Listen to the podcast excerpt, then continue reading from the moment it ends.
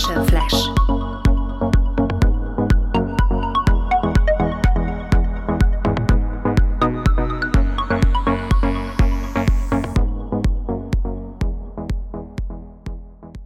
Sziasztok! Sok szeretettel köszöntelek benneteket, Forintos Szűcsonyinte vagyok. Elérkeztünk évadzáró utolsó beszélgetésünkhez, és legnagyobb öröm számomra, hogy mindezt személyesen tesztük meg, és ti személyesen el tudtatok jönni. És azt ez egy fantasztikus, már akkor valami elindult, és újra így találkozhattunk. És pont ezért is behoztuk a digitalizációt, és a nőket, és a sikeres nőket a 21. században. Erről fogunk ma beszélgetni, és nagy örömmel három fiatal, innovatív startupper hölgyel beszélgethetünk itt, adatkutatóval mellette, igen. Köszönöm, hogy elfogadtátok a meghívásunkat, és hogy itt vagytok ma velünk, és akkor bemutatnálak azért titeket. Horvány Dorka, Booker Kids megalapítója. Örvendek, hogy itt vagy. Szia! Sziasztok! Szia. Ugye a virtuális mesekönyvet hoztat létre, és annak a startupja vagy az alapítója is a vezetője. Közben én is kicsit lecsekkoltam, és megnéztem, hogy mi még 16 hónaposan nem adhatjuk oda, de már három éves kortól ajánlott, és néztem, hogy pál utcai fiúk is fönn van, úgyhogy, úgyhogy gratulálok, nagyon, nagyon érdekes, mert fogunk erről is beszélgetni. Még iszkip könyvek is vannak, azt kell, hogy mondjam, bár nekem is az egyik kedvencem, de még lehet fokozni. Ezt mindenképpen azért majd meséld el, hogy melyik az, amit mi, nagyon izg, és ajánlasz nekünk is, mint felnőttetek. Vas Alexa Zsófia. Alexa, szia! Hello, sziasztok! Hagyj mutassam be, a low cost robotik alapítója vagy, és főmérnök, és most jelenleg az Audea Hungáriának dolgozol, és 6, 6 és 16 éves fiataloknak tervezel ugye protéziseket, és gyakorlatilag low cost, úgymond beszerzési áron és, és ezt viszed is ebben foglalkozol, erről is fogunk egy kicsit beszélni, és dr. Vásárhelyi Orsolya, a doktorunk. Orsi. Igen, Orsi. Üdvözöllek téged is. Hello, Orsi, sziasztok. Adatkutató, ugye Corvinus, CEU, doktor mindenhol, közép-európai kutatóhölgyeket is, hogyha jól olvastam, összefogod, és foglalkozol is velük, és különben meg az adatokból nézed ki, hogy a társadalmi társadalmi adatokból, társadalmi felelősségek, stb. a társadalom hogyan változik, ezt elemzed, és erről fogunk majd egy kicsit beszélgetni a későbbiekben. És akkor egy nagyon könnyű témával indítanék, melyik a kedvenc platformotok, ami nélkül, applikációtok, ami nélkül nem tudtok élni. Hát, ha munkáról van szó, akkor Slack leginkább meg hát a szokásos WhatsApp, Gmail, minden G Suite-os alkalmazás, ami létezik, tehát hogy így kompletten, ha lifestyle akkor van ez a Jazzió, azt nem tudom, ismeritek-e, az a kalóriaszámlálós, lépésszámlálós történet. Na igen, azt is gyakran megnézem, hogy megint mit, mit csináltam rosszul. Meg hát nyilván kis social kicsit? média is becsúszik. Néha. Um, hát nagyon könnyű csalni vele úgy, hogy ez egy kicsit inkább ilyen önbecsapásra használom, de amúgy jó a UI-ja, szóval könnyen tájékozódik rajta az ember. Amúgy meg hát nyilván a social appok is sajnos becsúsznak. Szerencsére, vagy nem. Hát ha a munka, akkor a naptár az, az fontos, mert van nyolc különböző munkahelyem, és akkor azokat úgy egybe jó látni. A megszemélyes, hát a, a Spotify, azt szerintem nekem ilyen nagyon fontos. Zene, podcast, most a top podcast, több podcast, és ha már ilyen nem abba, de mondjuk a health részlegét szoktam az iPhone-nak nézegetni, hogy hány métert, kilométert sétálgattam, de csak akkor nézem meg, ha épp kirándulni voltam, úgyhogy csak pozitív visszacsatolás van. E, e, ezek Hát én szerintem nem fogok meglepetést okozni, azt mondom, hogy az Instagram áll az első helyen, sajnos, de, de azért próbálom kicsit, hogy mondjam, tehát, hogy nem csak pörgetni, hanem tartalmat is gyártani rá, és az a célom ezzel, hogy hát ha valaki meglátja és mondjuk kedvet kap a 3D nyomtatáshoz, vagy, vagy esetleg egy kislány látja, és akkor, akkor kedvet kap ő is a műszaki pálya felé orientálódáshoz, a naptárat én is használom. Akinek nincsen esze, legyen notesze, de hát a noteszt is elhagyom, a telefonomat viszont nem. Úgyhogy azt, azt elég sokat használom én is. Um, úgyhogy így nagyjából ez a kettő. Illetve az utóbbi időben rászoktam arra, hogy a LinkedIn pörgetem, mert nagyon-nagyon jó cikkeket dobál fel, és, és, és, és hát így igazából ennyi. Ja, meg a YouTube nyilván, Oh, tehát az egy ilyen végtelen, ilyen never ending. Jó, köszönöm. Voltam tegnap egy rendezvényen, ahol pont lefotóztam azt, hogy a 21. század a nők évszázada lesz. Igen. Ti mit gondoltok erről, mikor ti alapvetően mindannyian egy férfias szakmából jöttök? Öm, hát örülnék, ha így lenne, szóval azt majd én is lefotózom, ha megmondod, hogy hol van.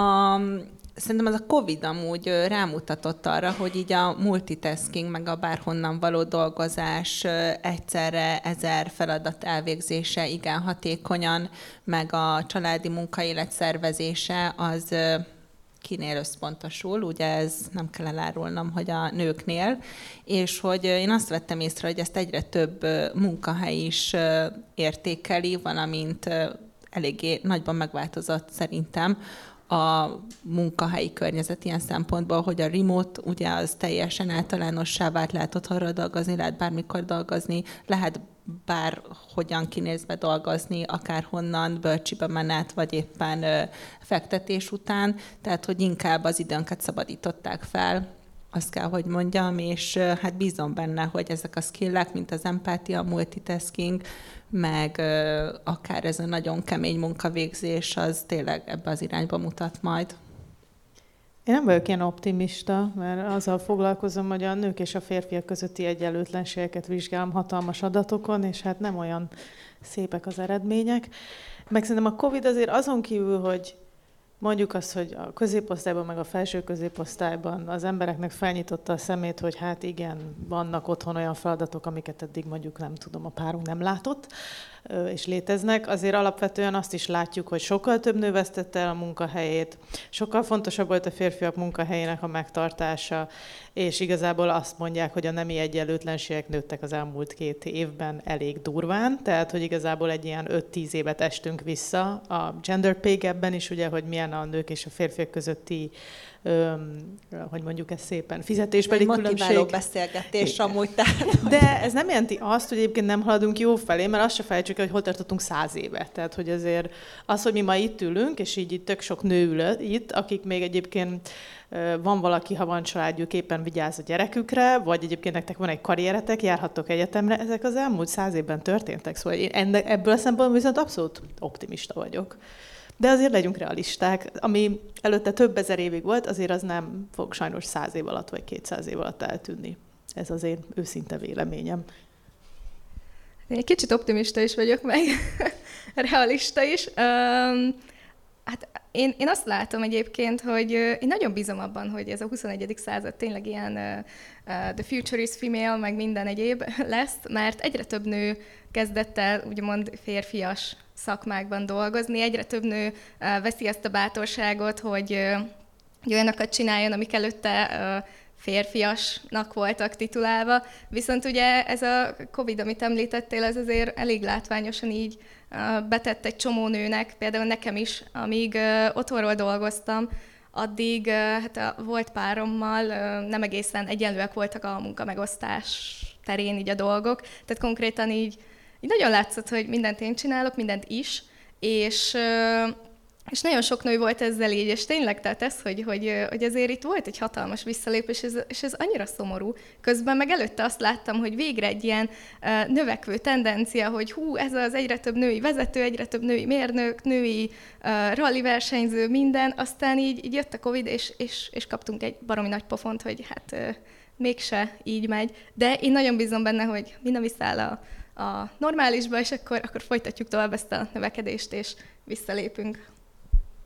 Beszéltünk, Mány Torsi, beszéltél arról, hogy mivel foglalkozom most egy kicsit, hogy menjünk bele abba, hogy néz, néztel ugye te női vezetőket, női vezetési mintákat is. Erről mesélnél nekünk egy kicsit, hogy az adatokból mit szűrtettek le? Férfi-női vezetők, jövő női vezetője esetleg?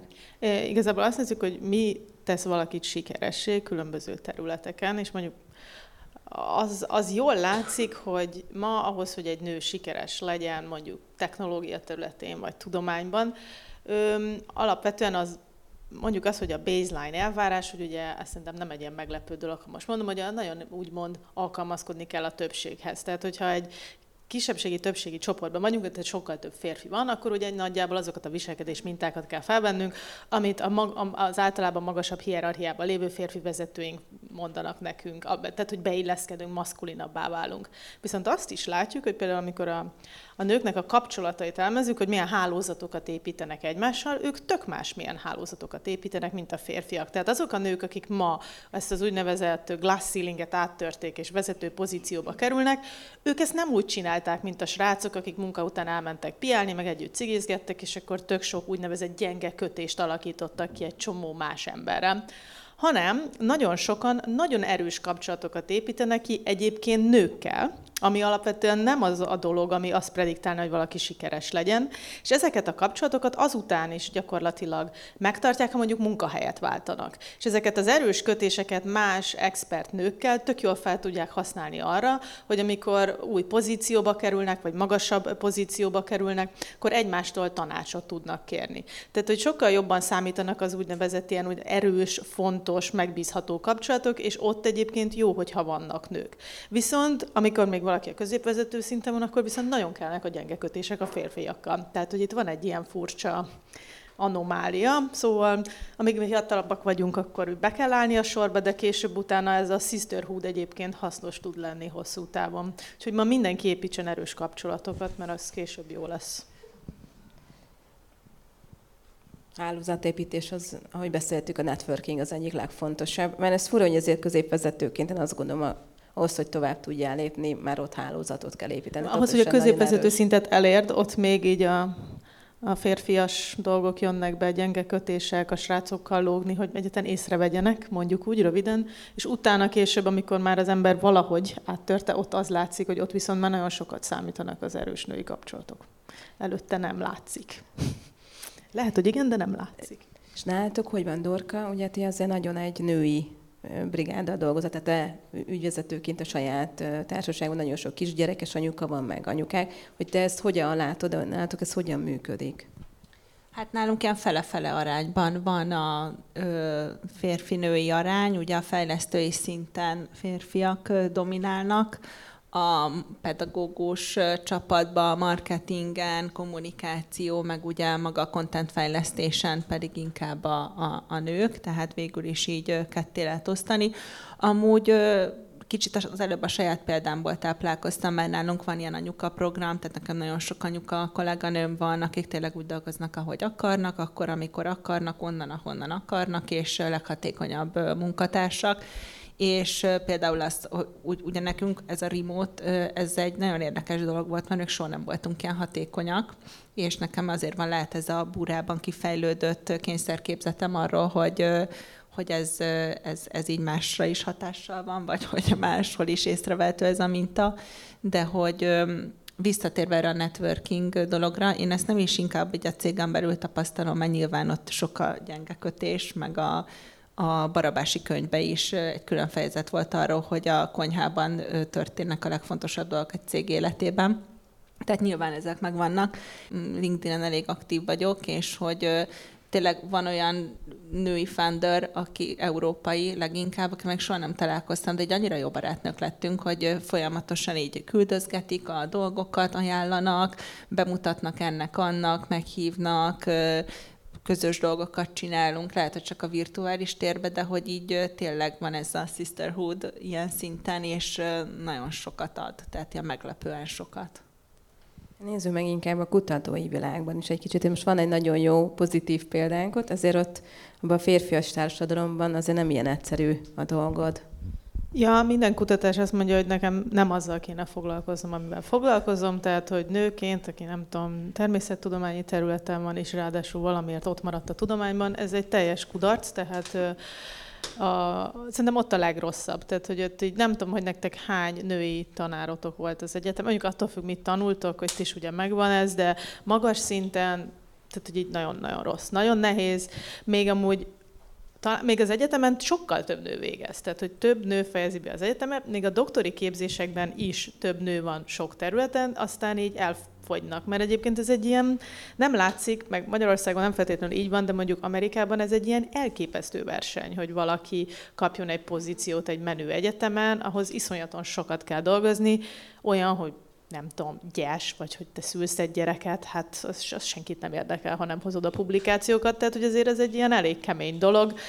Ö, nem, nem jó a helyzet. Ö, próbálják javítani most ilyen mesterségesen nyilván, tehát volt Me Too, meg Black Lives Matters, meg nem tudom, és akkor így javulgat, de de itt meg megy az újra mutogatás, hogy hát őt nyilván csak azért vették föl, mert nő. Tehát, hogy ugye itt megy ez a másik oldalról. Tehát, hogy ez nem egy olyan jó közeg, nagyon lassú, de hát ez egy ilyen mamut dolog. Tehát ez ilyen bürokratikus szervezetek lassan változnak, szóval. De hát vagyunk mi, majd egyszer lesz valami. És van valami technikád rá, hogy te ezt hogyan kezeld? Hát szerintem így megszoktam, tehát a PhD-met úgy kezdtem, hogy én voltam az egyetlen lány, az egész tanszéken nem volt egyetlen női tanár sem, és egy darab WC volt az egész emeleten, amit a nők és a férfiak közösen használtak, és amikor egyszer kirúzsoztam a számot, akkor az egyik tanár így nézett rám, hogy én így mit csinálok, és mondom, neked nincs feleséged, vagy nem tudom, hagyjál már. Tehát, hogy az ilyen, aztán így megszoktam, meg amúgy most már így hogy már nagyobb lettem, tehát hogy az ember harad feljebb a hierarchián, akkor már így visszaszólok. De nem ilyen bunkón, hanem hogy így jelzem, hogy ez így nem PC, ez így nem oké. Okay. Tehát, hogy ne kérjük már meg a, a legfiatalabb női munkatársat, hogy ő csinálja a jegyzeteket. Tehát, hogy az így elég sztereotipikus, és akkor egy mit olyan 70 éves profnak ezt így el kell mondani, hogy így ez már nem járja.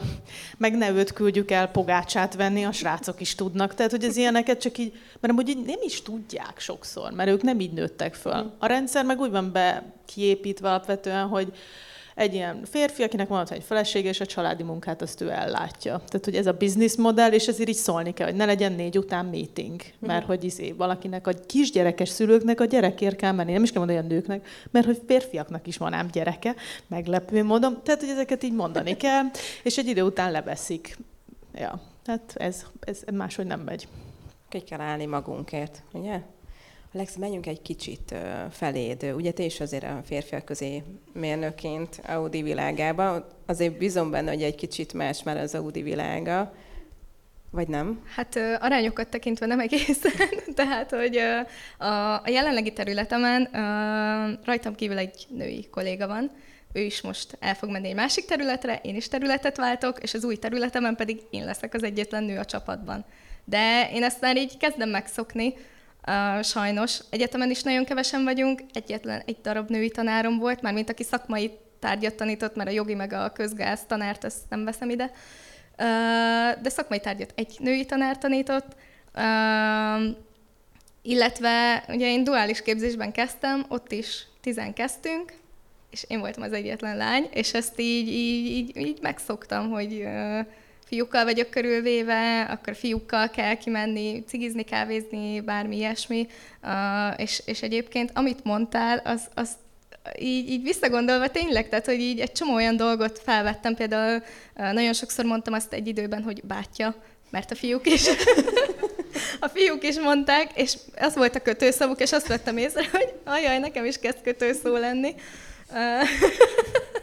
Alátámasztva a kutatás. igen, igen, ez, és hát sajnos, sajnos nagyon, azért nagyon kevés nő van, 13 ezeren dolgozunk az Audiban, egyre több a nő, de még mindig nem annyi, és próbálták ezt is kvótával, hogy akkor akkor legyen területenként egy nő legalább, de akkor is kezdődik ez a jaj, téged azért vettek fel, mert kell a kvóta, közben meg lehet, hogy te vagy a legértelmesebb a területen, és, és ez, ez, ez annyira rossz, mert egyébként alapvetően jó lenne, de én nagyon kvóta ellenes vagyok, mert utána meg ki lesz utálva az a nő, aki oda került, mert nem a kvóta miatt, hanem mert tényleg kompetens, és, és odavaló, és utána a kollégák elkezdik majd szekálni, hogy jaj, te csak ezért vagy itt, te, te nem is tudod igazából, és akkor, és ez egy ilyen, ilyen ördögi kör, mert aztán utána egy idő után megunja, felmond, jön a következő esetleg, azzal is eljátszák. Nálunk ilyen hál' Istennek nincs, de, de hallottam ilyet más cégektől, és Instagramon nagyon sok olyan lányt követek, aki, akik mit tudom én, mondjuk a NASA-nál dolgoznak, vagy, vagy ilyen nagyobb cégeknél, Google-nél, Facebook-nál, és, és próbálnak influencerkedni, és, és nagyon sok ilyen sztorit mesélnek ők is, hogy, hogy mennyi ilyet kapnak meg a kollégáktól, és ilyenkor érzem azt, hogy, hogy hú, hát én egyrészt nagyon jó csapatban vagyok, ugye rajtam kívül tényleg mindenki az irodában férfi, egyszer nem hallottam ezt, és, és, és és így a környezetemből is kevés ilyet hallok, de a távolabbi környezetemben meg, meg pont, hogy nem ezt látom, és ez, ez annyira elkeserítő, hogy 2021-ben még, még azon kell rettegni, hogy jaj, most vajon mit fognak rólam gondolni, meg hogyha mondjuk esetleg nem megyek el a srácokkal, akkor ki leszek-e nézve, vagy, vagy hogyha nem, nem mondom én is azt, hogy, hogy bátya meg nénye, akkor, akkor el fognak-e fogadni. Engem amúgy elfogadtak csak. csak így. Úgyhogy igen. Hát van még megoldandó problémánk, de reméljük itt tovább az elemzések kapcsán, hát ha kapunk valami kis segítséget még tovább, hogy haladjunk. Viszont mesélj, egy kicsit mesélj arról, mert nagyon fiatalon elkezdted a vállalkozásodat, és ugye robotvilágában, érdekes módon nem orvosi tudományt választottad. Mesélj nekünk erről egy kicsit. Um, annak idején, amikor Hát így gondolkodtam a pályaválasztáson, akkor így két lehetőség állt előttem, amit láttam. Az egyik ugye édesapám gépészmérnök, a mérnöki pálya, a másik pedig az az orvosi pálya volt, anyukám anesteziológus szakasszisztens, és én úgy gondoltam, hogy az anesteziológia világa az, az csodálatos, mert hú, altatunk, hú, mennyi mindent kell hozzá tudni. Aztán nagyon hamar kiderült, hogy én abszolút nem bírom a vért, tehát hogy pánikrohamot kapok, hogyha megvágom az ujjamat, és képes vagyok a saját véremtől elájulni vérvételről ne is beszéljünk, az, az egy külön uh, kávária számomra, úgyhogy így az orvosi pálya az így egyértelmű volt, hogy nem fog nekem feküdni. Meg időközben kiderült, hogy nem is szeretem a biológiát, a kémiával is ki lehet kergetni a világból, ellenben uh, azért szeretem a matekot, a fizikát, a fél gyerekkoromat a garázsban töltöttem az autó alatt, uh, mindenféle szerelgettem apukámmal, és így, így visszagondolva így nem is értem, hogy miért gondolkodtam az orvosi pályán, mert az, hogy ú, a Grace klinikában tök jó, hogy futkosnak, és akkor jaj, kék kód, megyünk újraéleszteni, de azon kívül, uh, azon kívül nem nekem való, és arra tényleg születni kell, tehát, hogy ha valakinek ahhoz van affinitása, akkor, akkor csinálja, és akkor tök jó, de hogyha valakinek csak így, jó, hát végül is jó lenne, meg érdekes, akkor, akkor úgy, úgy nem, nem, nem lesz a legjobb és én viszont a mérnökséggel meg ezt éreztem, hogy ez az, ami, amire én születtem, ami nekem való, ez az, ami érdekel, és, és úristen, én az egész életemet így akarom leélni, hogy, hogy szerelek, tervezek, robotokat programozok, most egyébként azt csinálom, uh, robotszimulációkat írok, meg, meg minden egyéb ilyen, és, és így, így, így jött. És az ötlet hogy jött? Uh, az ötlet úgy jött, hogy uh, nagyon érdekelt a robotoknak a világa, és és a, ugye, tagja vagyok a Nők a Tudományban Egyesületnek, diák nagykövet vagyok, és az egyik nyár táborukban megismerkedtünk egy szervezettel, hogy bemutatták, akik ilyen 3D nyomtatott protéziseket fejlesztenek, és, és tökre megtetszett, hogy, hogy hú, van ilyen 3D nyomtatás, protézisek, meg minden, és így próbáltam valahogy azért visszacsatolni az, az orvosi pályára, mert én ilyen kis szociális gyerek vagyok, tehát hogy így a világ fájdalmát ezt így magamra tudom venni néha, és, és mindig másokon akarok segíteni, hogyha ha tudok. És, és próbáltam valahogy összekötni ezt a kettőt, hogy valakin segítek, de úgy, hogy közben mondjuk nem kell egy szívműtétet elvégeznem, és, és nem leszek közben rosszul. De, de tényleg mégis segítek, és akkor elkezdett érdekelni ez a protézises témakör, 3D nyomtatás, és és a Pázmány Péter Katolikus Egyetem Információs Technológia és Bionikai Karán kötöttem ki gimiben, és ott kezdtem el kutatni, és, és ott építettük meg az első protézisünket, egy ilyen open source alapra ráépítve a sajátunkat. Aztán meg eljöttem egyetemre, és úgy döntöttem, hogy legyen belőle startup, mert azért egy TDK dolgozatnak meghagyni az egészet egy kicsit olyan, nem tudom, nem lett volna jó.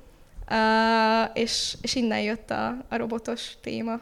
Hát és viszed tovább is. Igen, igen. Úgyhogy az álmot épített tovább, ami nagyon-nagyon szép különben.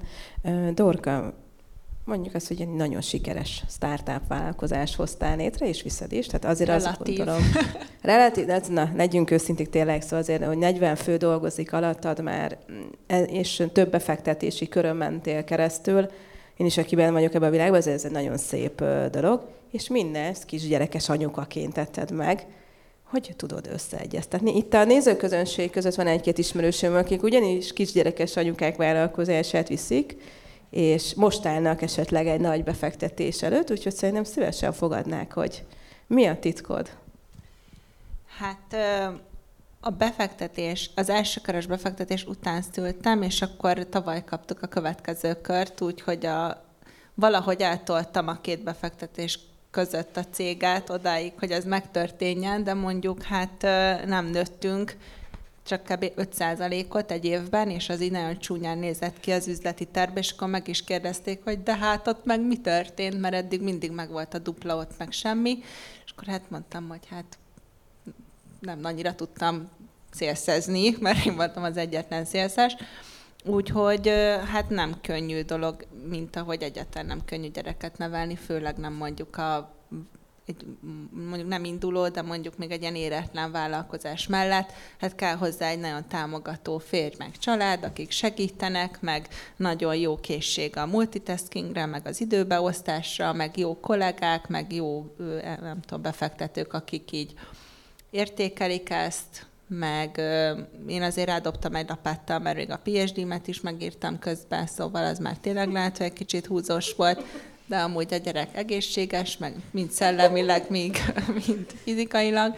Tehát, hogy nyilván egy nagyon nehéz időszak volt, de most pont így, nem tudom, hogy nézik a befektetők ezt a live-ot, de most az a kérdés, hogy egy új kört rakjunk össze, vagy egy új gyereket. Tehát, hogy... Szerintem nézzük, mert visszanézhető, úgyhogy... De hogy hát nő a cég, meg nagyon jól érezzük magunkat, tényleg már 40-en vagyunk, 11 országban működünk, elértük a bűvös 1 millió dolláros árbevételt, úgyhogy remélem, hogy ezt a növekedést tudjuk tartani így anyukaként is. Meg ugye azért nagyjából a második gyereked, nem? Egy, egy van. A második, a vállalkozás. Ja, ja, hú. igen, igen, hát igen, tulajdonképpen igen, és tényleg úgy is tekintek rá, és imádom, és élek, halok érte, úgyhogy igen. Kutatói világban mennyire lehet gyereket szülni a kutatások mellett? Hát szülnek az emberek, csak utána nem biztos, hogy lesz munkájuk. Nem, tehát igen. Ma, amúgy ezért lenne tök jó, hogyha mondjuk az lenne, hogy a mérnöki pályákon is így lennének női szenyor kollégák, akik oda mennék, és így megbeszélni, hogy hello, 30x éves vagyok, nem tudom, lassan gyereket akarok, te hogy csináltad? Mert szerintem ez tök fontos, tehát, hogy meg mondjuk nem tudom, a szuperokos diákokat meg lehetne győzni, hogy kutassanak, mert mondjuk lenne, lenne példakép, akitől lehet kérni, azért elég nehéz azonosulni egy 70 éves férfival, nekem, vagy nem tudom, lehet, hogy nektek könnyű, de hogy tehát, hogy persze az embereknek van gyereke, most már vannak ilyen tök jó dolgok, hogy például ha valaki anyai vagy szülési szabadságon van, akkor azt így beleszámítják a teljesítményébe, és amikor jelentkezik állásokra, akkor mondjuk nem kell, hogy ugyanannyi publikációja legyen, mert itt ebben mérjük hát akkor nem ez az 5 százaléka, ami Dorkán volt, hogy ez az öt, mi történt ott a gyerekvállalás alatt? Hát azért az mondjuk Amerikában úgynevezett olyan rendszer van, hogy a tenured lesz egy professzor, ami azt jelenti, hogy így onnantól soha többet nem rúghatnak ki, ez mindenkinek az álma, azért elég sokat kell szenvedni érte, de meg akkor ugye már elég jó a fizu, addig nagyon rossz, ugye ez azért egy jellemző dolog a tudományban. Ott azért nagyon kevés nő jut el odáig. Tehát, hogy sokkal kevesebb, mert egyszerűen pont abban az életkorban vállal az ember gyereket, amikor így nagyon meg kéne nyomni. De mondjuk ez szerintem minden karrierrel így van. Tehát, hogy így ez a 30, 25 és 35 között kéne mindenkinek, hogy na most kell elérni a dolgokat. Csak a tudományban van egy olyan dolog is, hogyha egy 40-ig így ez nem annyira biztosított be magadnak, akkor utána már ilyen túlkorosnak gondolnak sokszor. De most már van erre ilyen plusz éveket adnak, hogy elérd ezeket a szinteket jobb helyeken. Meg, meg amúgy mindannyiunk szakmája olyan, hogy nem tudsz kiesni ilyen két évre. Ez ilyen elképzelhetetlen időtáv, tehát két év az alatt így minden megváltozik, ha már belegondolunk, hogy mi mit csináltunk az elmúlt két évben. Hát így, így utolérhetetlen lesz a, a piac, meg a szakma, és hát ekkor kell nagyon kreatívnak lenni, hogy ebben a két évben mi történik. Hát igen, ilyen mérnöki területek, nem tudom, én data science-el foglalkozom, tehát nem tudom, azért az adatboom, ami az elmúlt, nem tudom, 5-10 évben, hát inkább 5 évben technológiai történt, hogy a mobilodra ránézel és kinyitja neked, mert felismeri az arcodat, ezeket írjuk mi, ezeket az algoritmusokat. Hát ha ott két évet kihagysz, akkor így, tehát hogy ez teljesen esélytelen. Tehát, hogy így azt a tudást így nem lehet vissza, hogy muszáj napra késznek lenni. Bár gondolom ez neked is így van. Tehát...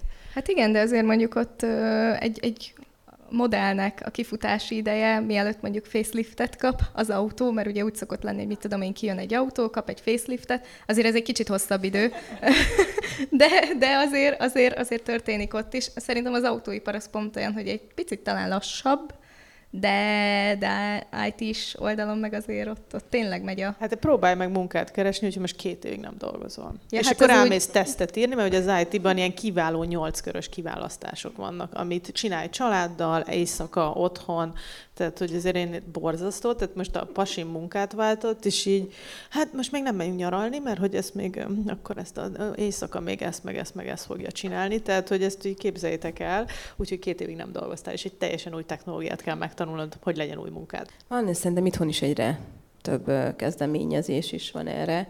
Tegnap voltam azon a rendezvényen, arról volt szó, hogy igenis vannak női ikonok, és év, év, tehát évkortól függetlenül akik mellé be lehet állni, és lehet őket követni. Gyakorlatilag ezért is hívtunk meg titeket is ide, mert azt gondolom, hogy a digitalizációs világban, ott ti dolgoztok, ikonok vagytok, akik beszéljenek arról, hogy vannak azért nehézségek, vannak pozitívumok, de mindenféleképpen azért egy jó követendő példa lehet, ahova ti eljutottatok, és amit elértetek függetlenül a korotoktól. Kicsit váltanék digitalizáció. Szerintetek a fiatalokra ez milyen hatással van most ez a 21. század? E, e, ez a sok applikáció, platform, minden. Akkor mondok pozitívat először. Szerintem elképesztő jó, hogy rengeteg információt és tudást el lehet érni ingyen, gyorsan, bármit meg lehet tanulni. Ez tök jó. És akkor mondtam pozitívat, ti mondhatok negatívat. Hát igen, én, én mondjuk kisgyerekes korosztályjal foglalkozom, tehát mondjuk így 3 és 12 között, és például a mai iskolarendszer az mondjuk így egyáltalán nincsen összhangban az ő igényeiknek, meg a megváltozott médiafogyasztásai szokásaikhoz képest. Pont amit te mondasz, hogy minden információt most már össze lehet gyűjteni, bármit meg lehet tanulni, viszont olyan soft skilleket, úgynevezett ilyen 21. századi skilleket meg nem lehet megtanulni csak vezetett módon, tehát mondjuk iskolai környezetben, vagy szülői környezetben, vagy külön fejlesztésen, ami pedig ilyen kulcs kompetencia lesz így a mai, már, már a mai munkahelyen is, de így a jövő munkahelyen biztos, mint a kreativitás, kooperáció, igen.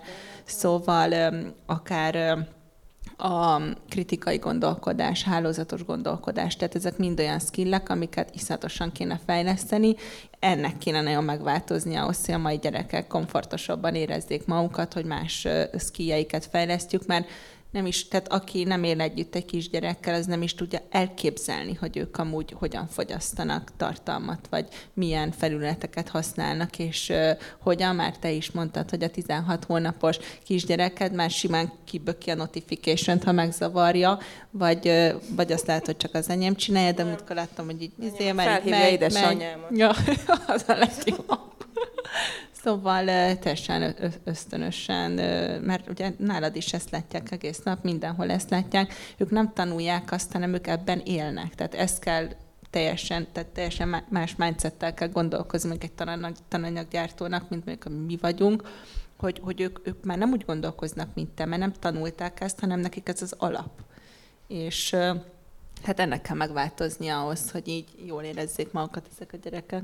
De ehhez még szerintem, ami elképesztően helyezik az oktatásból, az, hogy így hogy digitális privát szféra. Tehát, hogy így egyszerűen semmit nem beszélünk arról, hogy nem csak gyerekek, hanem felnőttek ja, is hát mindent megosztanak, mindent. és és hogy kirakunk mindent, és ezzel vissza lehet élni, és erről nem tanítjuk a gyerekeket, hogy így, hogy így hogy kéne viselkedni online. Tehát azt megmondjuk, hogy nem beszélünk idegenekkel az utcán, meg a cukros bácsitól félünk, de vadidegenekkel csetelhetsz végül, és azzal semmi probléma nincsen. Tehát, hogy szerintem ez egy hatalmas probléma, az, hogy privacy, az azt se tudjuk, hogy mit jelent, és tehát, hogy szerintem itt azért ilyen nagyon alapvető dolgokat így meg kéne e, tanulni. Erre van egy jó példám, pont most a portfólióban, ahol én, az én cégem is van, bekerült egy új startup, és akkor itt dumáltunk, mert ők is ettek startup, és egy olyan, olyan dolggal foglalkoznak, amik akkor az kifi volt, pedig amúgy én is egy tájékozottnak tartom magam, tanuló szobákat hoznak létre, ahol annyi, az a lényege, hogy nincsen hang, csak kamera, és csetelni lehet,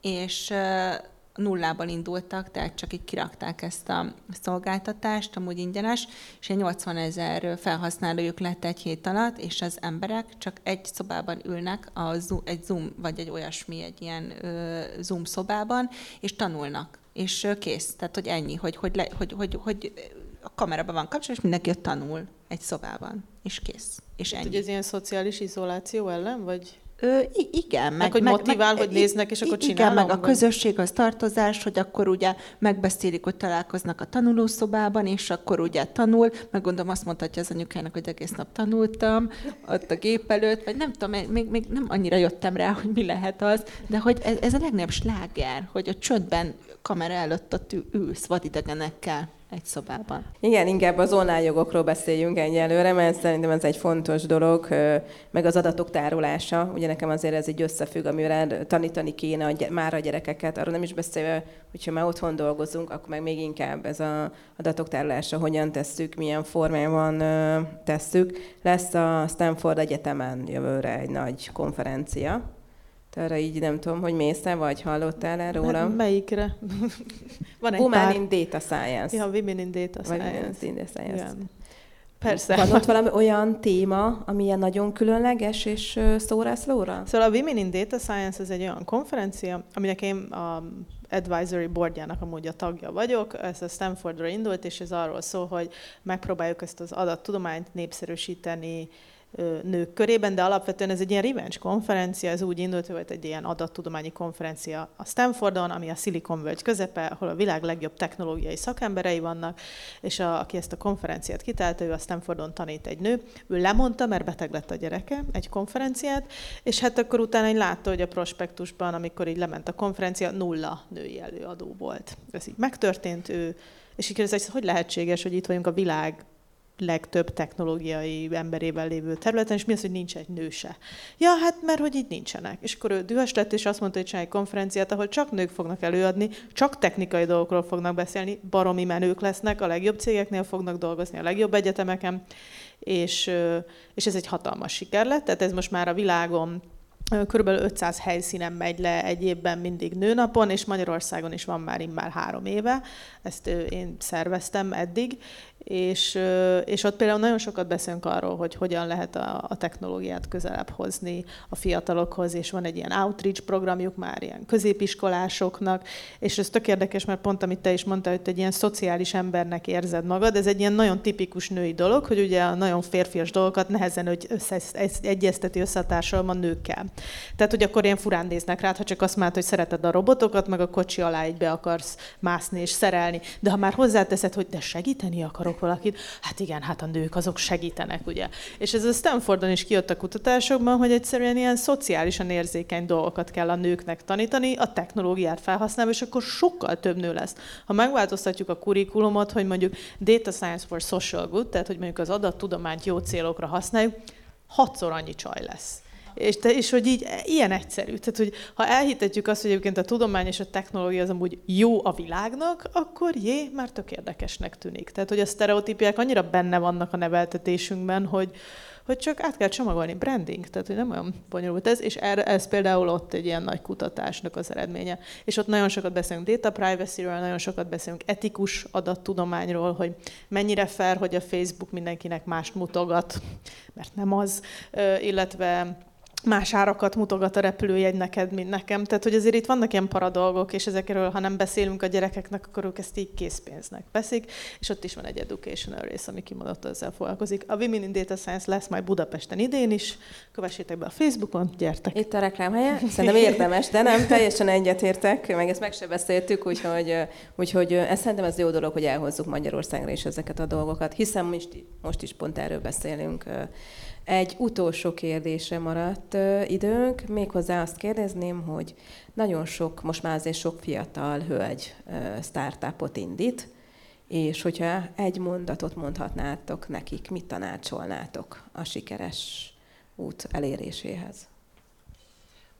Hát én azt tanácsolnám, hogy ez nem való mindenkinek, szóval aki, aki érzi magába a kraftot, akkor tehát hogy az úgy is meg fogja csinálni. Szóval aki azt érzi, hogy ez az útja, és fel tud építeni vala, vala, valamit, és érzi magában a kitartást, az elszántságot és a, és az akaratot hozzá, azt szerintem nemtől függetlenül el fog indulni ezen az úton, de hogy ez tényleg nem mindenkinek való, úgy, ahogy a robotika sem, és a data science sem, de akit egy picit is érzi magában az affinitást, az ne hátráljon vissza, mert amúgy oké, okay, hogy a befektetések 90%-át fér, 90 férfiak kapják, de hogy a nők is kapnak, hogyha olyan ötlettel mennek, és me, tényleg megalapozott, és úgy érzik, hogy az ő tudásuk kell ahhoz, hogy ez nagy legyen ez az ötlet. Szóval ne, hök, ne hököljenek vissza, de azért érezni kell a, a, a kraftot. Nem egyszerű. Én hát egy kicsit klisés dolgot mondanék. Én azt szoktam mondani, hogy ne hagyd magad. Mert nagyon könnyű eltéríteni, tehát, hogy azért jellemzően a, startup világ is férfiakkal van tele, a, a, a munkahelyem is férfiakkal van tele, az egyetem is, tehát hogy minden, és hogy nagyon sokan azért úgy el tudnak szontyolodni attól, hogyha azt mondják nekik, hogy hogy most neked nem tudom, nem, nem itt lenne a helyed, meg nekem is volt olyan, hogy egy ilyen startupos konferencián odajött egy random csávó, és elkezdte mondani, hogy én mennyire rosszul csinálom, és ő mennyivel jobban tudná csinálni. Az én ötletemet, és, és, és hát gyártás technológiával foglalkozom, és a gyártás technológiára mondta azt, hogy hát ezt nem így kell csinálni, és valami iszonyat nagy hülyeséget mondott, de olyan magabiztossággal, hogyha ha, ha kicsit is a lelkedre veszed ezeket, akkor ott lehet, hogy azt mondod, hogy hű, hát lehet, hogy hülye vagyok, és lehet, hogy nem kéne. De épp ez, hogy ha valaki már a lelkére veszi az első kritikát, annak nem való ez a, Igen, ez a világ. nem, nem szabad hagyni magad. Szerintem a kritika elfogadásban. És egy hete ki kellett kapcsolnom egy befektetői koronak kamerát, mert elsírtam magam. Szóval nem, nem szabad hagyni magad, tehát hogy, hogyha ilyet mondanak, és és nem úgy mondja, hogy építő szándékkal, mert olyan is van, hogy azt mondja, hogy, hogy, hogy ezt lehet, hogy mondjuk máshogy jobb lenne. Tehát, hogyha nem építő szándékkal mondja, és, és ez nagyon sokszor érződik, hogy valaki azért mondja, mert ő, ő férfi, és akkor ő, ő, ő fölötted van, és így, így lenéz rád, és, és, és, és ez annyira sokszor érződik, és tényleg, aki ezt a lelkére veszi, és hagyja magát, akkor az úgy nem lesz jó. Ugyanez az egyetemen is, hogy annyiszor megkaptam már, hogy én mi a francot keresek itt, hát nő vagyok, a konyhában a helyem, és, és van, aki egyébként ezt, ezt így úgy érzi, hogy hát lehet, hogy akkor, akkor nekem mégiscsak a közgázon lenne a helyem, és akkor átmegy a Duna túloldalára, a Corvinusra, a BMR-ről, ilyen sztorit is hallottam. Nekem van fiú amúgy. Én ismerek egy srácot, aki pont ezért ment a Corvinusra a BME helyett, mert hogy ott több csaj van. Ja, hát mondjuk ez se egy rossz taktika, de, de, de hogy tényleg, ne hagyd magad, ha valamit eldöntöttél, és, és megy, és van hozzá affinitásod, mert egyébként ebben tök igazad van, hogy ha valami nem megy, azt nem kell erőltetni, de hogyha neked van hozzá érzéked, akkor, akkor csináld végig, és ne hagyd magad, és, és, és, és menj előre, és aztán a végén úgyis jó lesz, és aztán a végén mindenkinek majd mutogathatod, hogy megcsináltam és nem volt igazad, és ez, ez egyrészt jó érzés, másrészt az a legjobb, hogy, hogy megcsináltad, amit szerettél volna. És utána meg még egy másik klisét mondok, csak hogy legyen elég klisé, uh, bánni fogod, hogyha nem csinálsz meg valamit. És ez, ez biztos, tehát hogyha van valamire lehetőséged, akkor csináld meg. Mert hogyha nem csinálod meg, akkor, akkor azt fogod bánni, hogy miért nem csináltam meg. Viszont ha megcsinálod és hülyeség, akkor meg még jöhet ki jól, mert tanulhatsz belőle, de ha nem csinálod meg, akkor, akkor nem tudsz mit tanulni. Tehát, hogy ennyi. És, ö, nekem nincs startupom. Ma, ma 600 millió dolgot csinálok, de... de dolgoztál startupokon? Do- dolgoztam startupban, de nem az enyém volt. Ennyire nem volt meg a craft. De, de hogy az, hogy azt mondják embereknek, hogy ne csináljanak valamit, meg nem illenek ide, azt elég jól ismerem.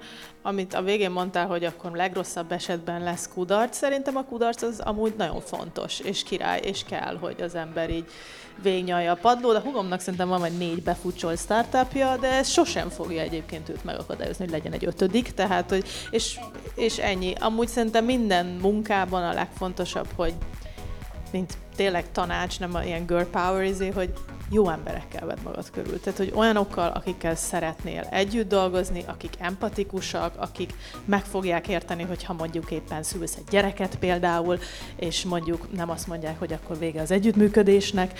Tehát, hogy, hogy szerintem ez annyira fontos, hogy, hogy egyszerűen... Ezért kell saját startup, akkor azt veszel fel, akit akarsz. Csak De hogy jó már az alapító társak is legyenek jó arcok, mert ha már az... Férjem.